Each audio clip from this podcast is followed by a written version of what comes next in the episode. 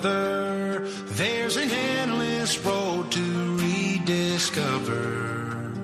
Hey, sister, know the water's sweet, but blood is thicker. Oh, if the sky comes falling down for you, there's nothing in this world I wouldn't do. Comienza Protagonistas los jóvenes.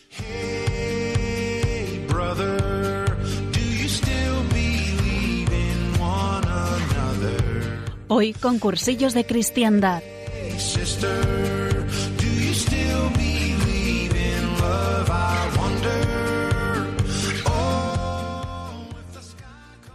Muy buenas noches, bienvenidos un mes más a Protagonistas los Jóvenes con el movimiento de cursillos de cristiandad como cada primer martes de mes. Yo soy Esperanza Panizo y como siempre está conmigo mi maravilloso equipo, Elena Castillo y Antonio Gómez. Buenas noches, chicos. Muy buenas, Buenas noches. noches. Bueno, pues pleno verano, calorazo, pero nosotros no descansamos. Hoy tenemos un programa muy guay preparado. De hecho, es posible que te guste tanto que lo quieras volver a escuchar, o que se lo quieras mandar a tu hermano, o que te quedes dormido dentro de media hora y te pierdas el final. Pues tranquilo, porque te recordamos que tenemos podcast del programa. Puedes descargarlo o escucharlo online. Entras en la web de Radio María, www.radiomaria.es y en la, sección, de, post, de podcast, madre mía, que no sé hablar hoy, buscas protagonistas los jóvenes y ahí estamos nosotros para que nos escuches siempre que quieras. Chicos, está siendo un verano rarísimo, pero bueno, no se podía esperar menos de el año más raro de nuestra vida. ¿Cómo están yendo vuestras vacaciones? Bueno, pues muy bien. La verdad es que yo no he parado quieta. Como soy profesora, tengo el privilegio de tener muchas vacaciones, así que de momento bien con la familia e intentando no hacer demasiadas cosas extrañas, pero muy bien. ¿Qué tal tú, Antonio? ¿tú qué tal? Pues yo la verdad es que bastante bien. Yo también tengo vacaciones de, estudiante, así que genial. Larguitas y, y descansando y aprovechando para hacer muchas actividades. Bueno, espero que hayáis tenido la suerte de dejar Madrid. Yo, gracias a Dios, me he podido ir cinco días gracias a una amiga, pero no creo que tenga mucha más suerte. Así que nada, es verdad que fue rarísimo porque la playa con coronavirus es parece un episodio de Black Mirror, pero bueno, es lo que hay.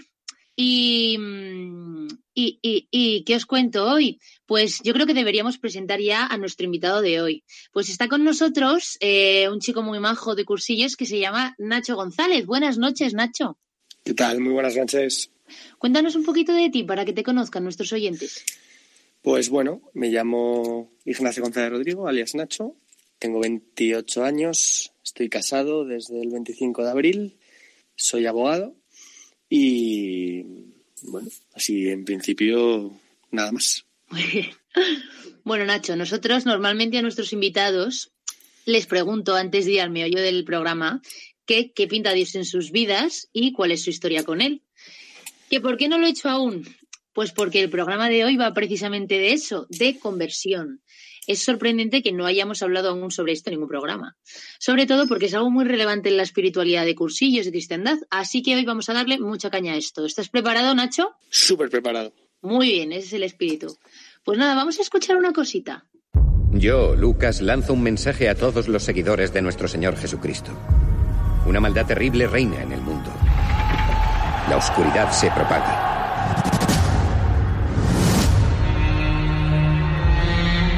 Sé que sois víctimas de graves persecuciones. Están poniendo a prueba nuestra fe. Sé que dudáis del camino. Pero he venido a Roma a buscar a Pablo, a escribir su historia, a traer esperanza, a traer luz en medio de esta oscuridad, a recordarnos a todos cómo Dios transformó a un hombre lleno de odio y que será quien cambie la historia del mundo. Lucas, esto es un sueño. Estoy aquí. Roma está manchada con la sangre de nuestros hermanos. De esto sirve vuestra fe en Dios. La gente está desesperada. Somos la única esperanza que queda en la ciudad. No puedo reparar su fe. La tuya puede guiarles. Te arriesgas a que la gente busque a Cristo en mí. El día que te oí predicar, Dios mío, vi a Cristo en ti. Hay hombres, mujeres y niños que nunca te conocerán. Ha de quedar constancia escrita de todos tus hechos. ¿Qué sabes realmente sobre esos cristianos? Me preocupan los documentos. Tenemos que sacarlos de Roma. Cree que estamos planeando una fuga. Si doy la orden, te envío con el dios que tú quieras. ¡Lucas! Están reuniendo a hombres para derrocar el poder de Roma. ¿Con qué fin? Justicia. Quieren venganza. ¡No! ¿Por qué no? El amor es el único camino.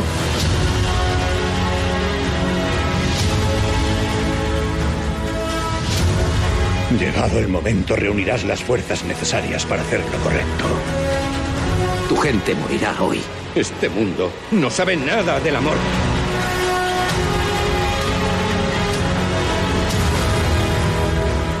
Cuando el pecado abundó, sobreabundó la gracia.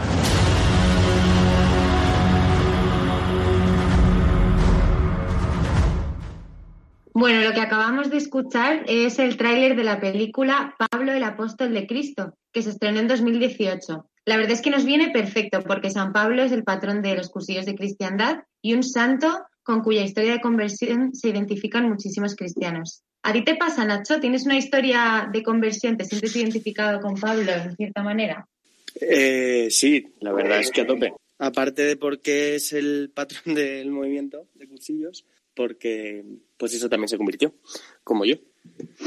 ¿Y cómo fue tu conversión? Bueno, a ver, así de bote pronto no, pero, mm, pero es verdad que, pues que como vemos en San Pablo, pues hubo como un antes y un después, ¿no? ¿Cómo ha sido ese antes y ese después en tu vida? Sobre todo el antes. Eh, bueno, pues a ver, mm, yo era un chaval bastante normal, o sea, es lo que pienso. Em, soy el pequeño de cinco hermanos, mis padres siempre han sido muy, muy católicos y me han inculcado siempre una espiritualidad lo mejor que han podido y la verdad es que luego eso fue muy valioso después cuando, cuando realmente quise tomarme la fe en serio y, me di cuenta de que Jesús existía porque me habían enseñado un montón de oraciones desde pequeño. Y luego ya cuando realmente quise rezarles es que me las sabía. Entonces, la verdad es que cuanto más tiempo pasa, ya han pasado ocho años desde mi conversión, eh, más agradecido estoy a mis padres de que me hayan enseñado la fe desde pequeño, muchas veces sin entender las cosas, pero porque luego me dieron armas, ¿no? Para poder eh, desarrollar esa, esa fe mucho más fácil que otros que he conocido que, que se han convertido y no han tenido esa inmensa suerte. Pero bueno, sí, un chaval normal, la verdad es que siempre me ha gustado mucho leer y plantearme las cosas. Yo creo que o sea, nunca doy nada por hecho, nunca desde pequeño. Siempre me ha gustado mucho el saber el porqué de las cosas. Y bueno, en esas estaba. Y mm, pues una infancia muy feliz y entre la adolescencia y la verdad es que entre la adolescencia de lleno, la verdad. Y ahí, bueno, pues empezó a torcerse todo un poco, vamos, supongo que como cualquiera. Pues ya no le ves tanto sentido a... Bueno, es que para ser honestos, directamente el tema de la fe, eh, yo tengo el recuerdo de tomar una decisión consciente en mi vida, como con 12 o 13 años, de decir, vale, esto está muy bien, es un sistema de creencias y valores que ha sido muy útil a la humanidad durante muchísimo tiempo y a mis padres también y les ha hecho muy buenos, pero evidentemente con la sociedad en la que vivo y, y donde estamos, pues, pues no cuadra. Entonces esa fue mi decisión consciente de dejar de creer en Dios. O sea, no fue que me fue me fui como enfriando ni nada parecido, no, no, sí, simplemente con 12 o 13 años ya había hecho la comunión y todo y después de eso pues seguía yendo a misa. Es verdad que dejé de comulgar por coherencia, pero seguía yendo a misa con mi madre e incluso a veces me, me gustaba, es verdad que cuando podía me escapaba y, y eso. Pero sí, fue una decisión como muy consciente, muy como muy atea, diría yo. Y, y bueno, yo supongo que pues una vez tomas esa decisión, pues Dios deja de existir en tu vida. ¿Y, cómo era tu vida sin Dios? Bueno, pues um, claro, o sea, si tú quitas a Dios de la, en mi caso concreto, qui- quitabas a Dios de la ecuación, que era un poco así como lo que te hacía de piedra de choque para evitar hacer según qué cosas que realmente me apetecían hacer, pues entonces ya no tenía ninguna cortapisa. Entonces, bueno, pues empecé a lo que yo creía que era buscar la felicidad, que al final era vivir la vida a tope. Pues todo lo que os podáis imaginar eh, lo he hecho y muchas veces además. Entonces, eh, y la verdad es que no voy a engañar a nadie. O sea, mi adolescencia fue bastante feliz. ¿eh? Eh, me lo pasé genial, en el cole eh, estaba súper contento, me iba bien. me encantaba estudiar y además salía a tope, tenía un montón de amigos, bebía un montón, era muy malote, me metía de vez en cuando en alguna pelea, fumaba, eh, me encantaban las chicas. Yo creo que las chicas y las peleas eran lo que más me gustaba, en general. Y no, ha cambiado mucho, lo de las peleas y lo de las chicas me siguen gustando. y, sí, o sea, y, muy feliz. Es verdad que, que muy egoísta, en el sentido de que solo miraba por mí mismo y al final, si llevas ese estilo de vida, eh, tus padres lo empiezan a notar. Yo recuerdo un día ya bastante crecidito, con 15 o 16 años, que mis padres me sentaron eh, porque había pasado algo, me habían visto fumando, no sé qué, muy preocupados por la deriva un poco que estaba llevando mi, mi vida. En fin, yo les escuché sin más y, y, sí, la verdad es que dando disgustillos a mis padres, pero bueno, la verdad es que siempre he sabido salvarme bien, pero no por nada, sino para evitar darles disgustos a mis padres y era mejor que vivieran en una ignorancia y a mis hermanos que, supieran la verdad de mi vida que sabía que les iba a disgustar. Bueno, supongo que, que esto en tu familia debió ser muy duro, como bien, como bien nos cuentas. Eh, aún así, eh, bueno, tú has dicho que, que eres inconformista, que te gustaba mucho leer, conocer cosas, tal. Eh, eso en los estudios, ¿qué tal te fue? Porque es verdad que cuando uno lleva una vida de desmadre, que esto suele pasar mucho cuando llegas a la universidad, llevas una vida de desmadre y como que te descentras un poco de todo, ¿no? O sea, no solo de Dios, sino también de tus deberes en la vida. ¿Cómo te iba, por ejemplo, en los estudios? Bueno, o sea, los estudios me iban muy bien. La verdad es que no estudiaba nada, pero, pero se acaba muy bien. Y eh, además estudié en el Colegio del Pilar, que es un colegio que no es fácil, y, lo iba sacando. Es verdad que las asignaturas que me interesaban, pues me las empollaba porque me eran útiles, las que no, pues, pues las iba sacando eh, como podía, pero en general sí, he sido siempre buen estudiante, no, no solía suspender ni nada parecido. Y a pesar de llevar esa vida de, descontrol y aprobé el bachillerato bien, aprobé la selectividad sin ningún trauma, sin ningún problema, y, pasé a la universidad relativamente, no, relativamente no, o sea, bien, con tranquilidad, sin, sin alaraques, o sea, en el ámbito académico bien. Pues qué suerte, hijo. Pero, bueno, y entonces, eh, acabas el instituto, llegas a la universidad, todo bien, todo chill, eh, llevando una vida estupenda, como bien nos has contado. Y, ¿Y qué ocurre? ¿Qué es lo que.? Porque intuyo que no, no creo que te levantaras un día y dijeras, oh Dios mío, mm, voy a ir a misa, Dios existe, y, tu vida siguiera exactamente igual, ¿no? Eh, no sé, ¿hubo ahí un momento donde cambiaron las cosas? ¿Qué pasó justo antes? Cuéntanos. Sí, claro. Eh, o sea, yo creo que, que, Dios hace las cosas increíbles. La verdad es que he contado mi testimonio de conversión varias veces y cuanto más veces lo, cuento, más me emociono y más me cuesta hablar del tema, la verdad. No sé por qué. Bueno, en fin. Eh, sí, claro, que hubo un, un, cambio. Sobre todo a raíz de entrar en la universidad. Em, yo estudié en una, en una universidad privada y no voy a decir el nombre, pero bueno, una universidad privada y eso eh, a mis padres, pues bueno, les suponía un esfuerzo económico. Es verdad que no teníamos ningún problema, pero al final la diferencia entre una pública y una privada es enorme. Pero bueno, yo seguía un poco con mi línea de, del colegio de no estudiar y aprobar, incluso sacarlo bien. Y en primero me fue bien, la verdad, esa línea. Ah, y luego, claro, como en todas las grandes historias, porque la historia de la salvación es, siempre es una gran historia, y de la mía siempre hay una chica siempre hay una chica, es verdad. tenía que haber una chica.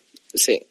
Entonces, yo empecé a salir, bueno, era muy golfo, pero empecé a salir con una chica en segundo de bachillerato em, que la verdad es que le estaré muy agradecido porque em, siempre, porque ella eh, fue un poco la que recogió, en plan, cuando yo ya estaba peor y, y esa vida de excesos, por así decirlo, y de tal, me podía traer consecuencias mucho peores, pues ella poco a poco, sin, sin mandarme nada, me conocía muy bien y me quería mucho, me fue reconduciendo. al principio como, como una simple amiga. Además vivíamos cerca, entonces eh, se volvía conmigo a casa y, bueno, se convirtió en mi confidente. Yo le contaba de todo y un buen día me levanté por un día y dije, vamos a ver, esta chica es bastante guapa y me cae muy bien, pues ¿por qué no voy a salir con ella? Qué tontería, ¿no?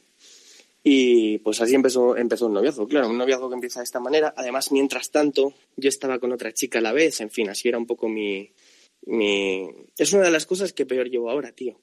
Em, o sea, lo mal que he tratado a, a muchas mujeres muchas veces y bueno, sí, me siento que tengo un poco una deuda ahí y una sensibilidad especial, porque al final tampoco es que haya hecho cosas delincuenciales, ¿no? Pero al final sí juegas con ellas, tío, porque no eres consciente del daño que haces y de lo importante que es el corazón y como era tan egoísta.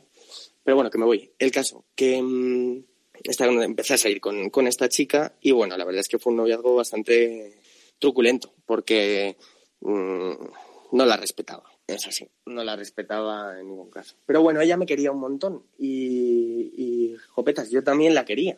Lo que pasa es que no era capaz de quererla bien, ni como ella se merecía. Por supuesto, esta chica de ir, de creer en Dios y eso, nada, en absoluto. Y bueno, pues, pues sí, empezamos un noviazgo al estilo del mundo, con todo lo que os podáis imaginar. Y pues entré en la universidad ya estando con esa chica, y ya digo que en primero me fue muy bien. Eh, empezó el segundo de carrera, que ya es el año 2000, el curso 2011-2012, que es cuando todo empieza a torcerse.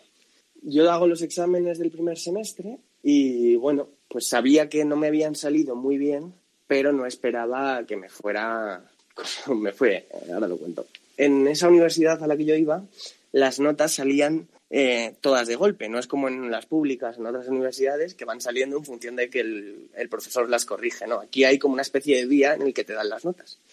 Y ese día que me dieron las notas, eh, recuerdo meterme en el portal desde el móvil a ver las notas y yo no me lo podía creer. O sea, empecé a mirar de arriba abajo diciendo, ¿pero esto qué es? Eran todos suspensos. Recuerdo que eran nueve asignaturas y aprobé una, aprobé una, que era persona y familia.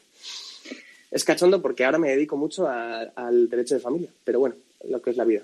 Esa es la única que aprobé de nueve. Y claro, eso no se lo podía contar a mis padres, porque mis padres estaban pagando un pastón por una universidad privada y yo lo que había hecho era seguir saliendo y no hacer prácticamente nada.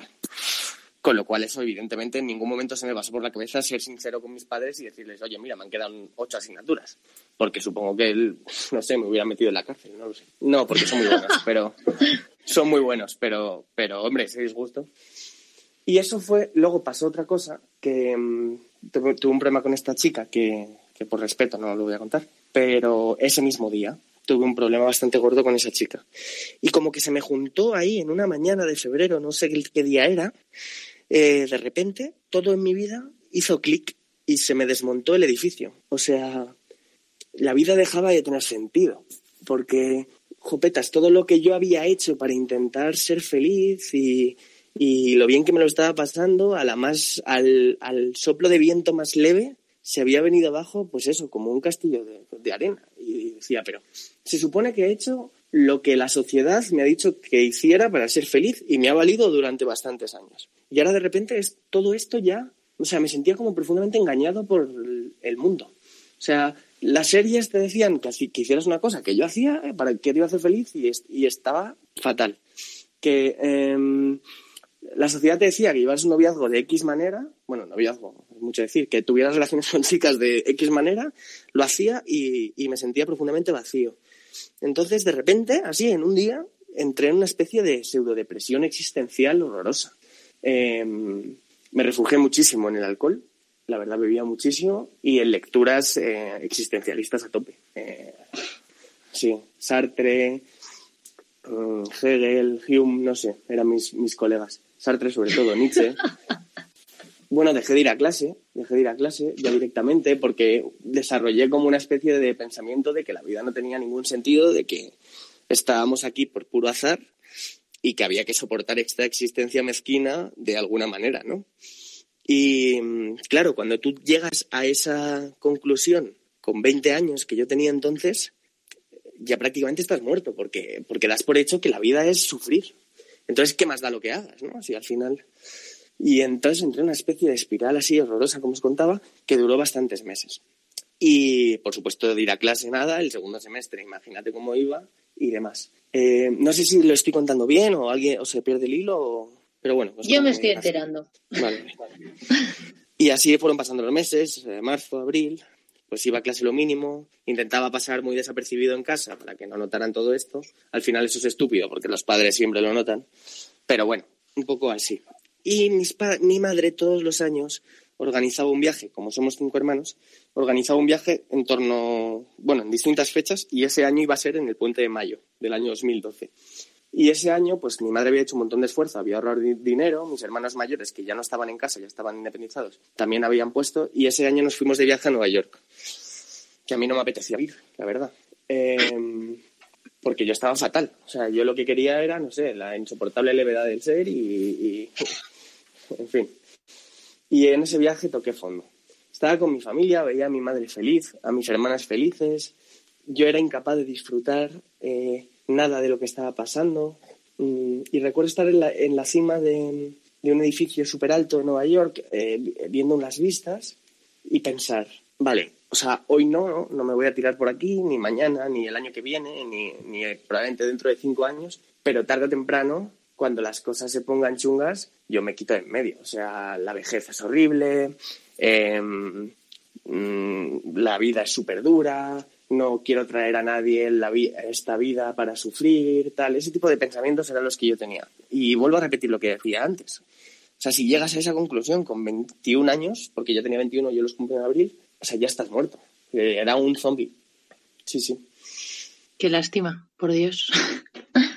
bueno, eh, perdón, es que también me quiero tomar estas cosas con la seriedad que parecen, porque es verdad que em, tantos años después y nosotros que te conocemos y tal, a lo mejor nos sale incluso hacer alguna broma, pero hay que ponerse en la piel de un montón. Es que hay cientos de millones de personas que ahora mismo se sienten así, ¿no? Porque no, porque no tienen a Dios en sus vidas y porque llevan una vida como la que llevabas tú. Em, de todas formas, hay una cosa que has dicho.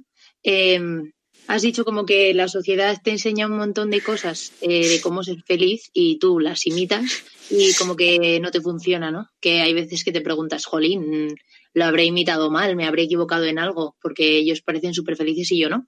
Pero mm, yo creo que más bien la sociedad te enseña cómo pasártelo bien, pero no, pero no cómo ser feliz. Pero bueno, esto es otro tema y lo hablaremos un poquito más adelante.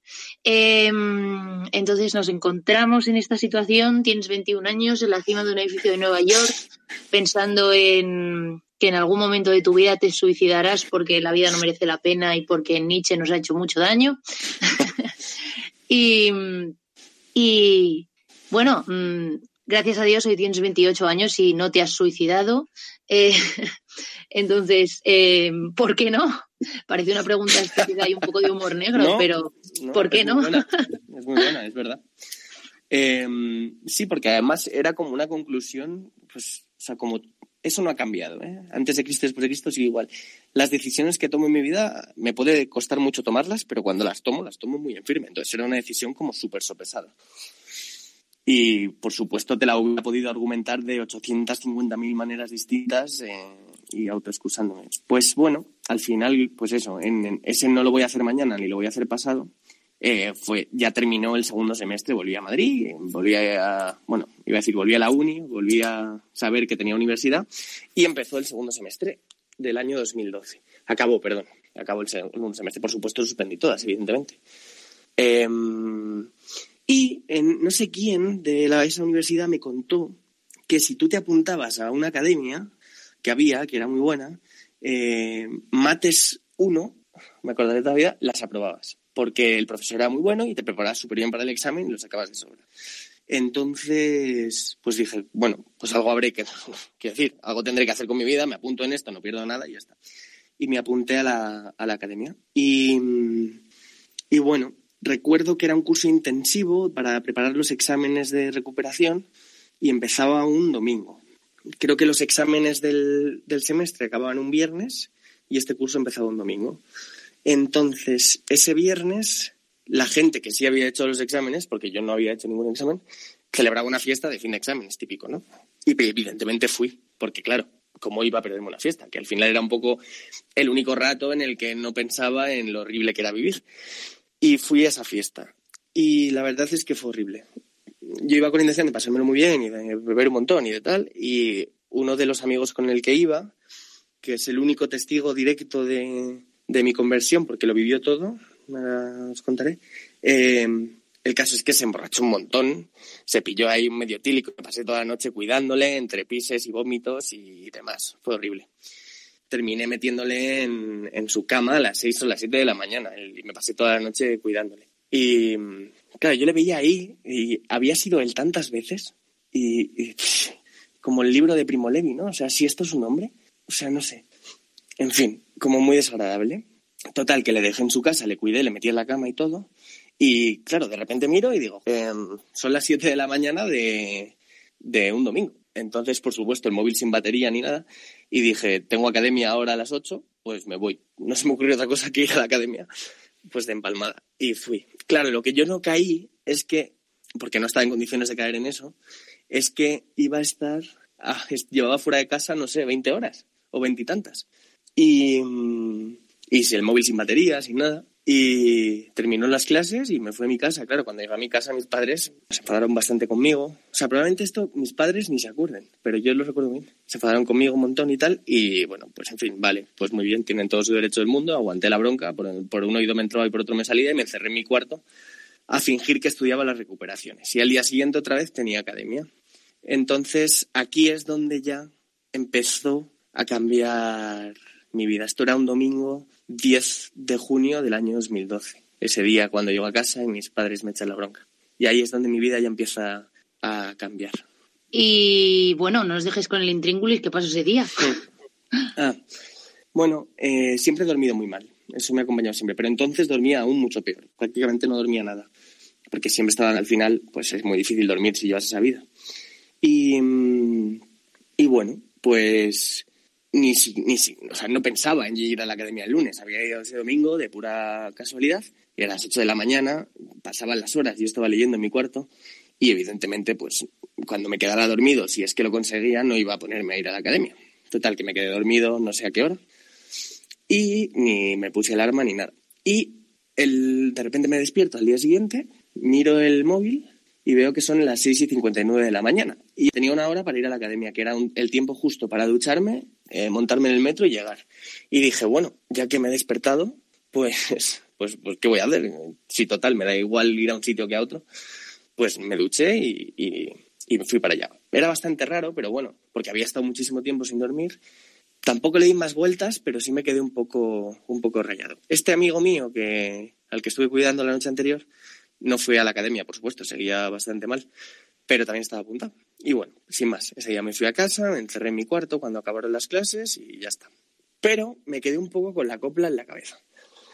Y dije, bueno, yo ya no sabía muy bien qué estaba pasando porque despertarme a esa hora tan concreta, además, me, me parecía muy raro.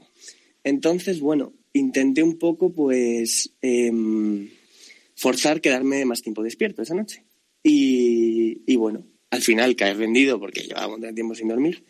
Y por supuesto lo mismo, no tenía planteado ir a la academia ni nada parecido. Y um, al día siguiente me despierto, abro los ojos, miro el móvil y veo que vuelven a ser las 6 y 59 de la mañana, del martes 12 de junio. Y ahí ya me empiezo a rayar en serio, porque no tenía ni pies ni cabeza después de la semana que llevaba con poquísimas horas de sueño, que dos días seguidos me hubiera levantado a la misma hora y al mismo minuto. Total, que me duché y, me fui a la academia, pero ya súper rayado. Y ese día eh, empecé a hacerme preguntas en clase. Decía, pero vamos a ver, ¿qué está pasando? O sea, mm, ¿por qué te estás despertando? ¿Por qué estás, no has faltado ni un día a la academia? Ahora de repente te estás tomando los estudios en serio. ¿De qué vas? Y sobre todo tenía una sensación como que era algo que no venía de mí, sino que venía de fuera. Eso es la sensación que recuerdo de ese día, de ese martes. Y ese martes ya se recuperó mi amigo y, y pues al terminar la, la, clase de la academia, terminaba como a las dos, me dijo, venga, vamos a tomar unas cañas y tal, y te cuento, menudo pedo, tal. Y dije, no, tío, paso. Y me fui desde mm, esa universidad, la academia estaba al lado, a mi casa andando, como reflexionando, muy rayado. Y era una hora y media de paseo. Y fue ahí donde me planteé por primera vez la leve opción de que pudiera ser ese Dios de mis padres el que estuviera haciendo esto. Evidentemente, cuando ese pensamiento llegaba a mí, lo descartaba ipso facto, pero bueno. Ese run run me siguió durante todo el día, encerrado en mi cuarto, y dije, bueno, mira, si es Dios, vamos a retarle. Espera que mis padres se durmieran y me hice café para intentar aguantar despierto. Es, puede parecer muy estúpido, pero en ese momento para mí tenía todo el sentido del mundo. Y lo que recuerdo de esa noche Eh, es que estaba amaneciendo cuando me dormí. Ese recuerdo lo tengo de las cortinas blancas de aquel cuarto mío, eh, ya ver que está clareando el día y cerrar los ojos. Y al día siguiente me despierto, hacía un sol increíble y al ver el sol como que me alivié porque dije, vale, este sol no hace a las 6 y 59 de la mañana. Y entonces me, pues quedo, me, da una sensación de alivio en ese momento y mm, perdón si me corto un poco porque mm, ya os digo que me emociono bastante y me parece un poco cursi. Entonces, y... Nada, no te preocupes. Me levanto, abro los ojos, me da esa sensación de alivio, pero cuando miro el teléfono móvil veo, veo la hora y veo bien en grande que eran las 6 y 59 otra vez, por tercer día consecutivo. Y ahí ya eh, me caí con todo el equipo. O sea, esto no tenía ni pies ni cabeza. Era evidente que había alguien o algo desde fuera que me estaba ayudando, que me estaba como diciendo, venga. Me duché em, y bajando las escaleras del metro de Manuel Becerra, que es donde vivía entonces, recuerdo notar el hecho extraordinario. O sea, no sé cómo describirlo todavía. Eh, es algo que oyes, pero no lo oyes, que, te habla claramente, pero no te habla, que te, es como el agua, eh, no sé, que te inunda. Em, o sea, y enseguida identifiqué que era Cristo y que era Jesús, que era una persona que me estaba diciendo, no me importa nada de lo que has hecho antes, no me importa nada, no te lo dice con palabras, pero te lo dice más alto que, o con más claridad que las palabras y no me importa nada de que me hayas olvidado durante todos estos años. Yo te amo y estoy aquí para ayudarte. Y sentí como una inundación de amor. O sea, era increíble. Al final, tío, cuando, pues no sé, mm, tienes cáncer, es fácil que la gente se compadezca de ti porque tienes cáncer. Pero cuando todos los problemas que tienes en tu vida los has generado tú por tu culpa, porque has sido un golfo, porque has sido un vago, porque has sido todo eso, nadie se compadece de ti. Tienes lo que te mereces. Y de repente una persona a la que no veía, pero que estaba seguro que estaba viva, rompía esa lógica de lleno y no solo es que no le diera igual, entre comillas, todo lo que había hecho, sino que estaba dispuesto a ayudarme con todo su poder. Era, eh, fue increíble, fue increíble, fue un instante que duró eh, años. O sea, todavía siempre que me acerco a ese momento, bajando el metro, eh, en el torno, pasando el abono transporte, em, no sé, es como me, descalzo, como la zarza, porque fue increíble. Entonces, bueno, eh, fui en el viaje en el metro hablando con él, ¿sabes? Pero claro, no te deja de llegar esa tentación de decir, tío, estás hablando con Jesús, pero estás hablando con él en tu interior como quien habla con un amigo. O sea, estás loco, ¿sabes? Estaba dándole las gracias por todo eso que me había pasado, de que me quisiera y me quisiera ayudar y, dije, vale, tío, se te está yendo la olla. Vamos a hacer una cosa. Cuando termines las clases, te vas a la primera iglesia que pilles y se lo cuentas a alguien que se supone que sabe de esto, que son los curas. Y dije, vale. Salí de la academia a las dos de la tarde y muy nervioso y me metí en la primera iglesia que pillé. Em, y recuerdo que no había ningún cura. Yo tampoco tenía muy claro eh, cuando no había misa qué hacían los curas. Entonces, bueno, pues no sé, me di un paseo por aquella iglesia. Em, fui a la sacristía, no vi ningún cura y tal, y vi las lucecitas del confesionario, que estaban en rojo. Total, que ya me iba a ir. O sea, tampoco tenía intención de confesarme, pero sabía que ahí estaban, porque mis padres se confesaban, o sea, lo veía, no, no era. Y cuando me iba a ir, eh, la lucecita roja se puso en verde. Y dije, vale, pues entonces hay un cura, pues se lo voy a contar. Pensando un poco que me iba a decir, esto que te está pasando es, no es normal, o sea, estás zumbado, mmm, tómatelo con calma, eh, y que me iba a quitar un poco esta idea de la cabeza. Total, que entré allí y le conté todo lo que me había pasado, con muchos más peros y señales de las que os lo estoy contando a vosotros. Y mi sorpresa fue que cuando terminé, y estuve como dos horas ahí metido, fue que ese sacerdote me dijo, es que esto es ser cristiano. O sea, ser cristiano es encontrarte con esa persona con la que llevas hablando todo el día. Y me dijo, y lo que acabas de hacer es una confesión general.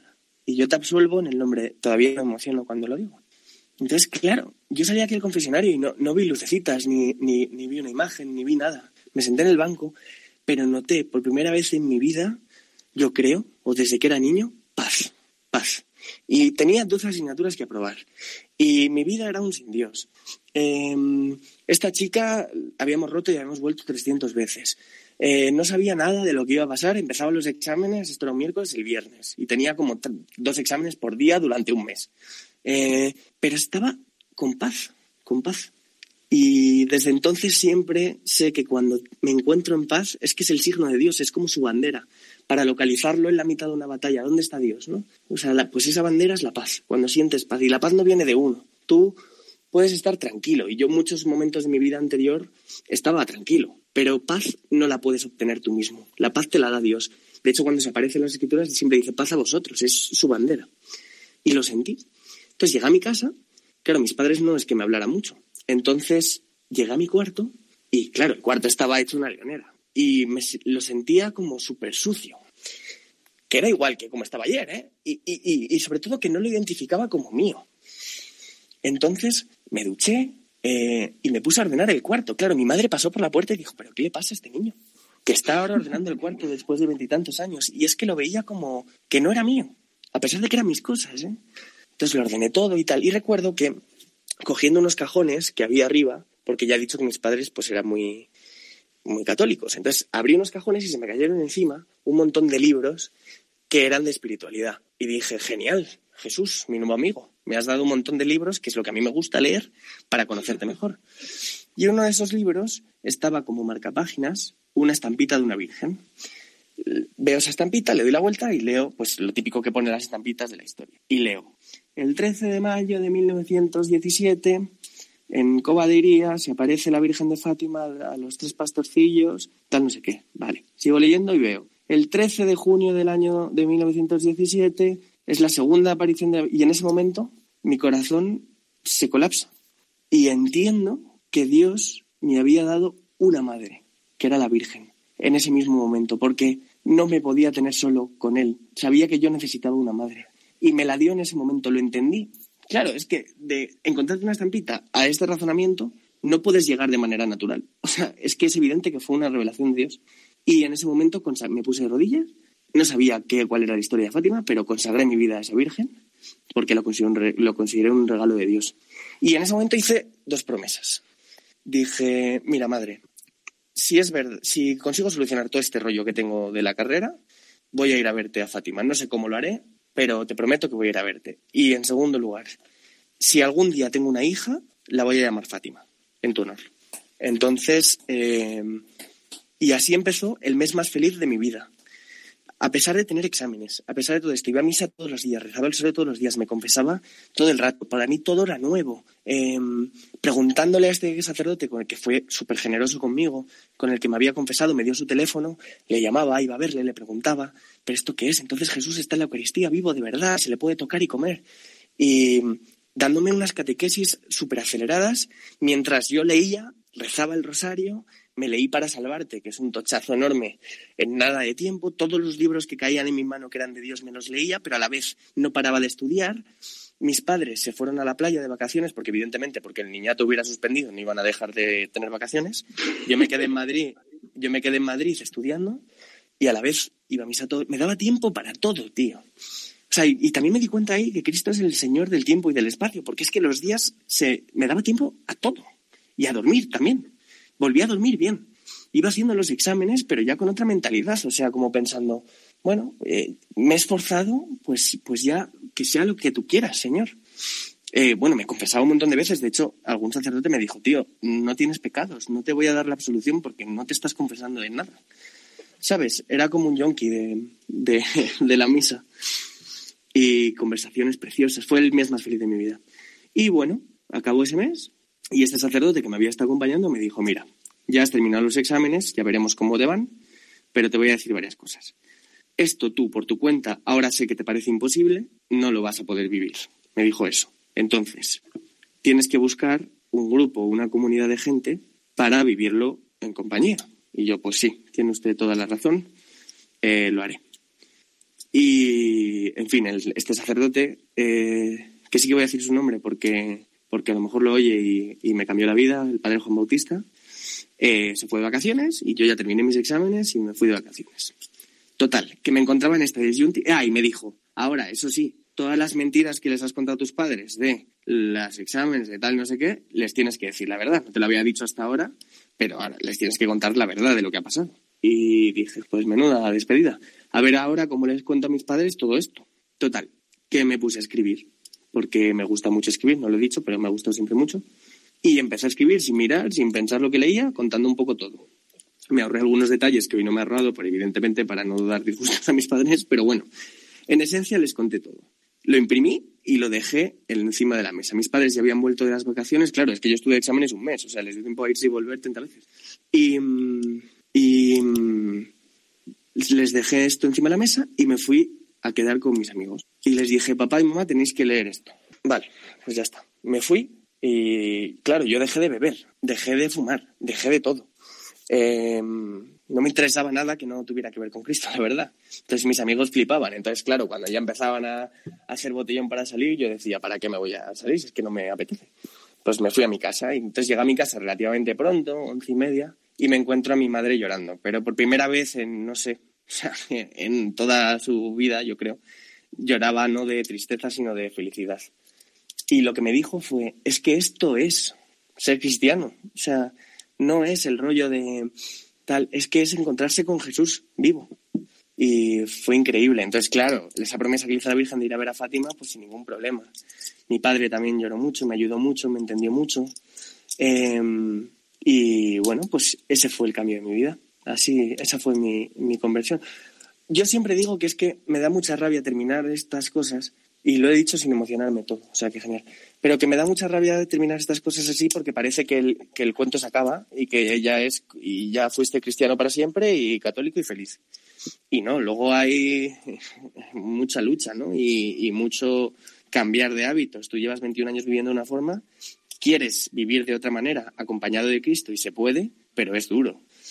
Entonces, no me gustaría que se quedara la gente que me escuche con la idea de que de eso, de colorín colorado, este cuento se ha acabado, comieron perdices y, no, y tal. Este cuento sigue y al final, eh, pues, pues ha habido luego muchas historias después que donde esto ha seguido presente. Pero al final esto es mi primer amor y, y me encanta volver a ello. Pues muchísimas gracias, Nacho. ¿eh? La verdad es que es una pasada. Y, y desde luego sí que lo tenemos claro que, que no es el final del cuento, sino el principio del cuento. O sea, lo de antes era pues el prólogo, ¿no?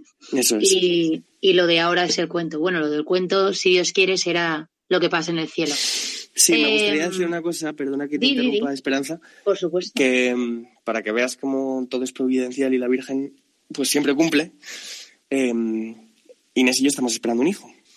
Entonces, aún no sabemos si va a ser niña, pero Inés es mi mujer. Pero si es niña, por supuesto, pues al final ya terminaré de completar esas dos promesas que le hice a María en su día. La de ir a verla y la de poner a una hija, Fátima, si es que la tenía. O sea que al final Pues- sigue dando coletazos. Sí, sí, sí, vamos. Enhorabuena a los dos.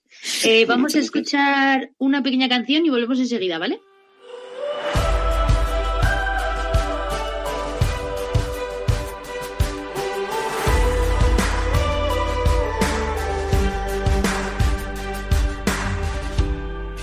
With us in this season. When silence fills the home. When the lights that you once loved leave you aching out alone. He is with us in the distance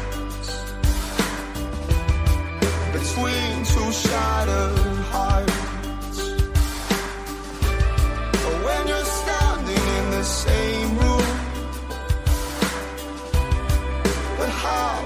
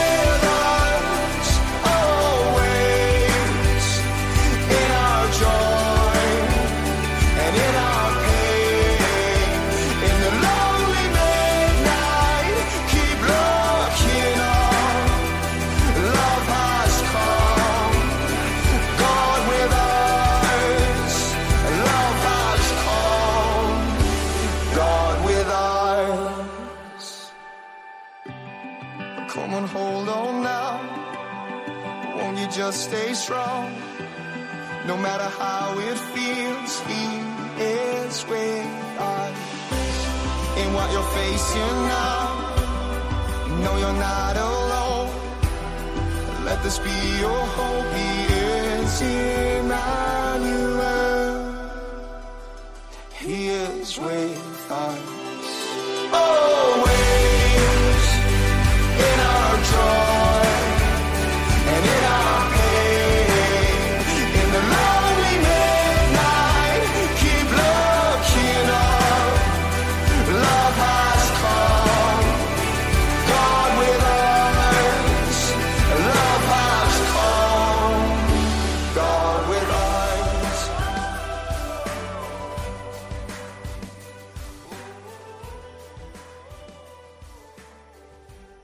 Pues ya estamos de vuelta en Protagonistas los Jóvenes con Cursillos de Cristiandad. Nos acaba de contar su precioso testimonio eh, Nacho González, eh, que si queréis volverlo a escuchar ya sabéis que tenemos podcast en la web de Radio María.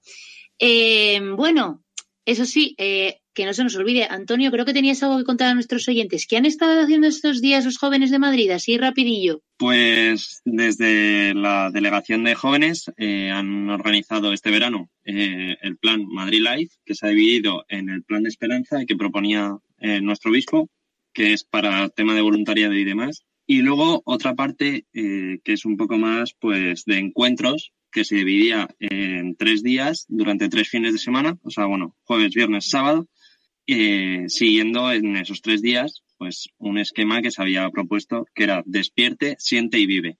Eh, los jueves había eh, con despierta pues una adoración en San Juan de la Cruz y la sigue habiendo hasta el jueves que viene, o sea, hasta pasado mañana. Y durante estas dos semanas también ha habido el, el viernes siente pues con cine de verano en la parroquia de, de San Jerónimo el Real. Y, y la verdad es que ha habido dos películas súper chulas. Y los sábados eh, ha habido eh, concierto y Got Talent, que la verdad es que ha estado muy bien, con unos artistazos que han venido, han estado eh, este último fin de semana, han estado Grillex y, y Basileia, y el fin de pasado estuvieron eh, Aira y, y Jesús Cabello. Y la verdad es que eh, tienen unos testimoniazos tremendos, hablando con, con gente, o sea, en el directo, pues, eh, es- son brutales. Eh, en el caso, por ejemplo, de este fin de semana último, se paraba la gente que, veni- que pasaba por la calle, se paraban solo a escuchar el testimonio que, que estaban contando y, y, pues las canciones. Y, y ha sido pues un regalazo por parte de la diócesis. Lástima que ahora, pues con todo el tema de, de rebrotes y demás, pues este fin de semana que queda solo se va a mantener la adoración porque es donde más podemos garantizar la- las normas de seguridad y, la distancia social. Qué guay, Antonio. Pues esperamos que todos los jóvenes de Madrid lo hayan disfrutado mucho y agradecemos mucho a Alejo su labor. Antes de que nos presente Elena la última sección, eh, que nos da tiempo, yo creo, una preguntilla que quería haceros a los tres y, y para que se la planteen todos nuestros oyentes.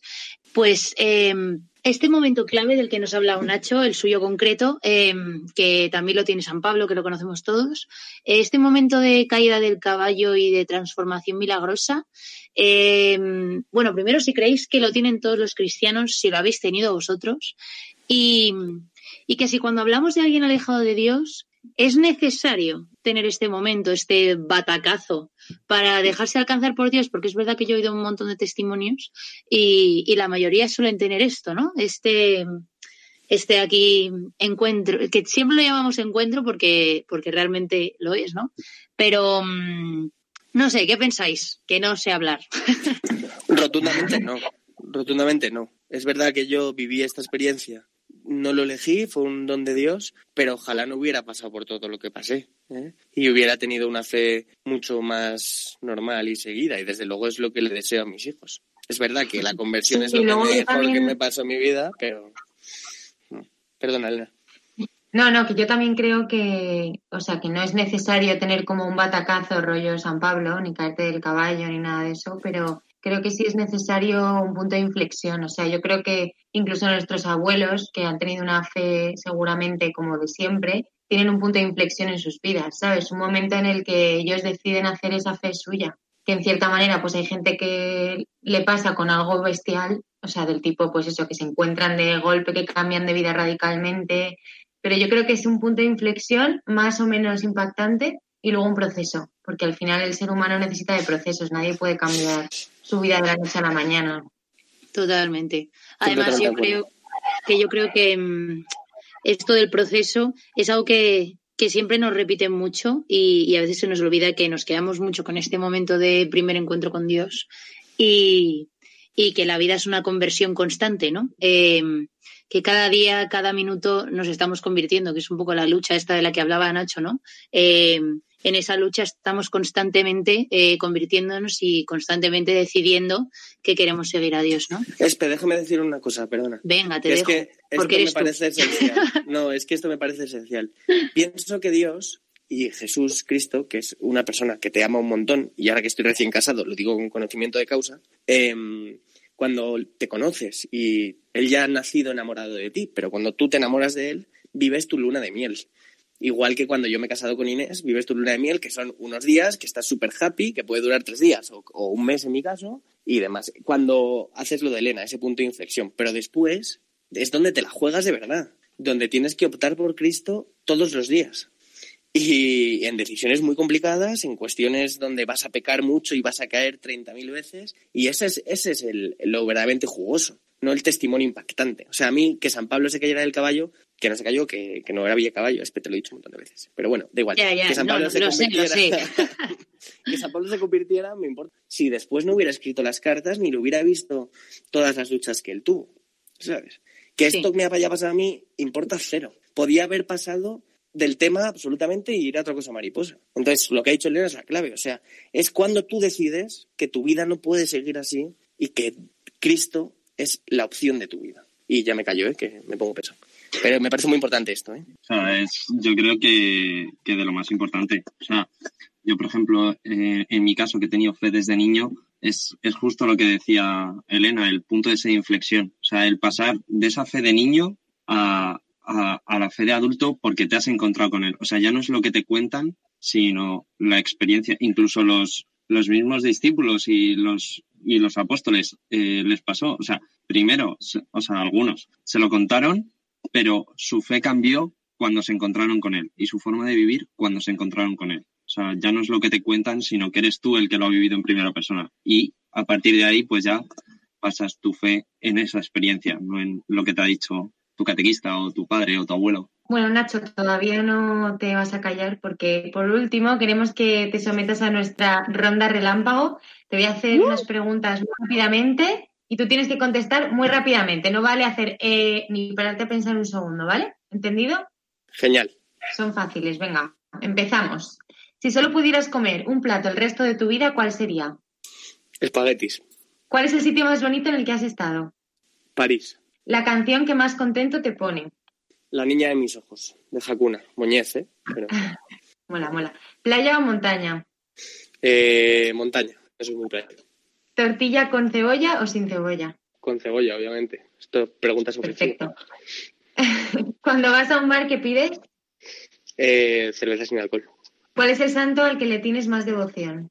Bueno, la Virgen de Fátima, pero no es un santo. Y mm, últimamente estoy a tope con, mi patrón, San Ignacio de Loyola. Muy bien. ¿Y algo divertido de cuando eras pequeño? ¿Así fácil? Mm, un día le dije a mi madre que mis mejores amigos eran los libros. Se preocupó mucho, claro. y ya la última, ¿cuál es tu pasaje del Evangelio favorito? Sí, me encanta esta pregunta. Em, en, Juan, al principio, depende de la traducción, pero hay un versículo que dice, todos los miembros de la comisión eran unos fariseos. Ese es mi pasaje del Evangelio favorito. Muy bien. Muchas gracias. Has hecho la ronda relámpago estupendamente, Nacho. Lo has hecho bien, lo has hecho bien, te aprobamos.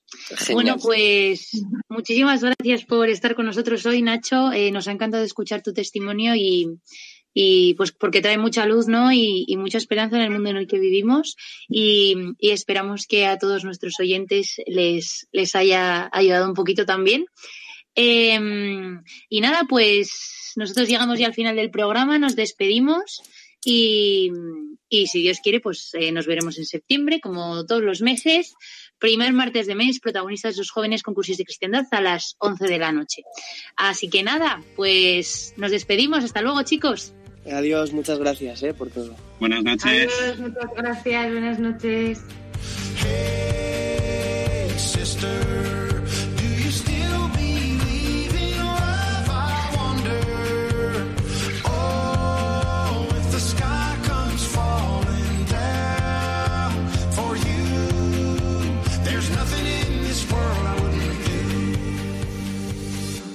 Han escuchado Protagonistas los jóvenes, hoy concursillos de cristiandad.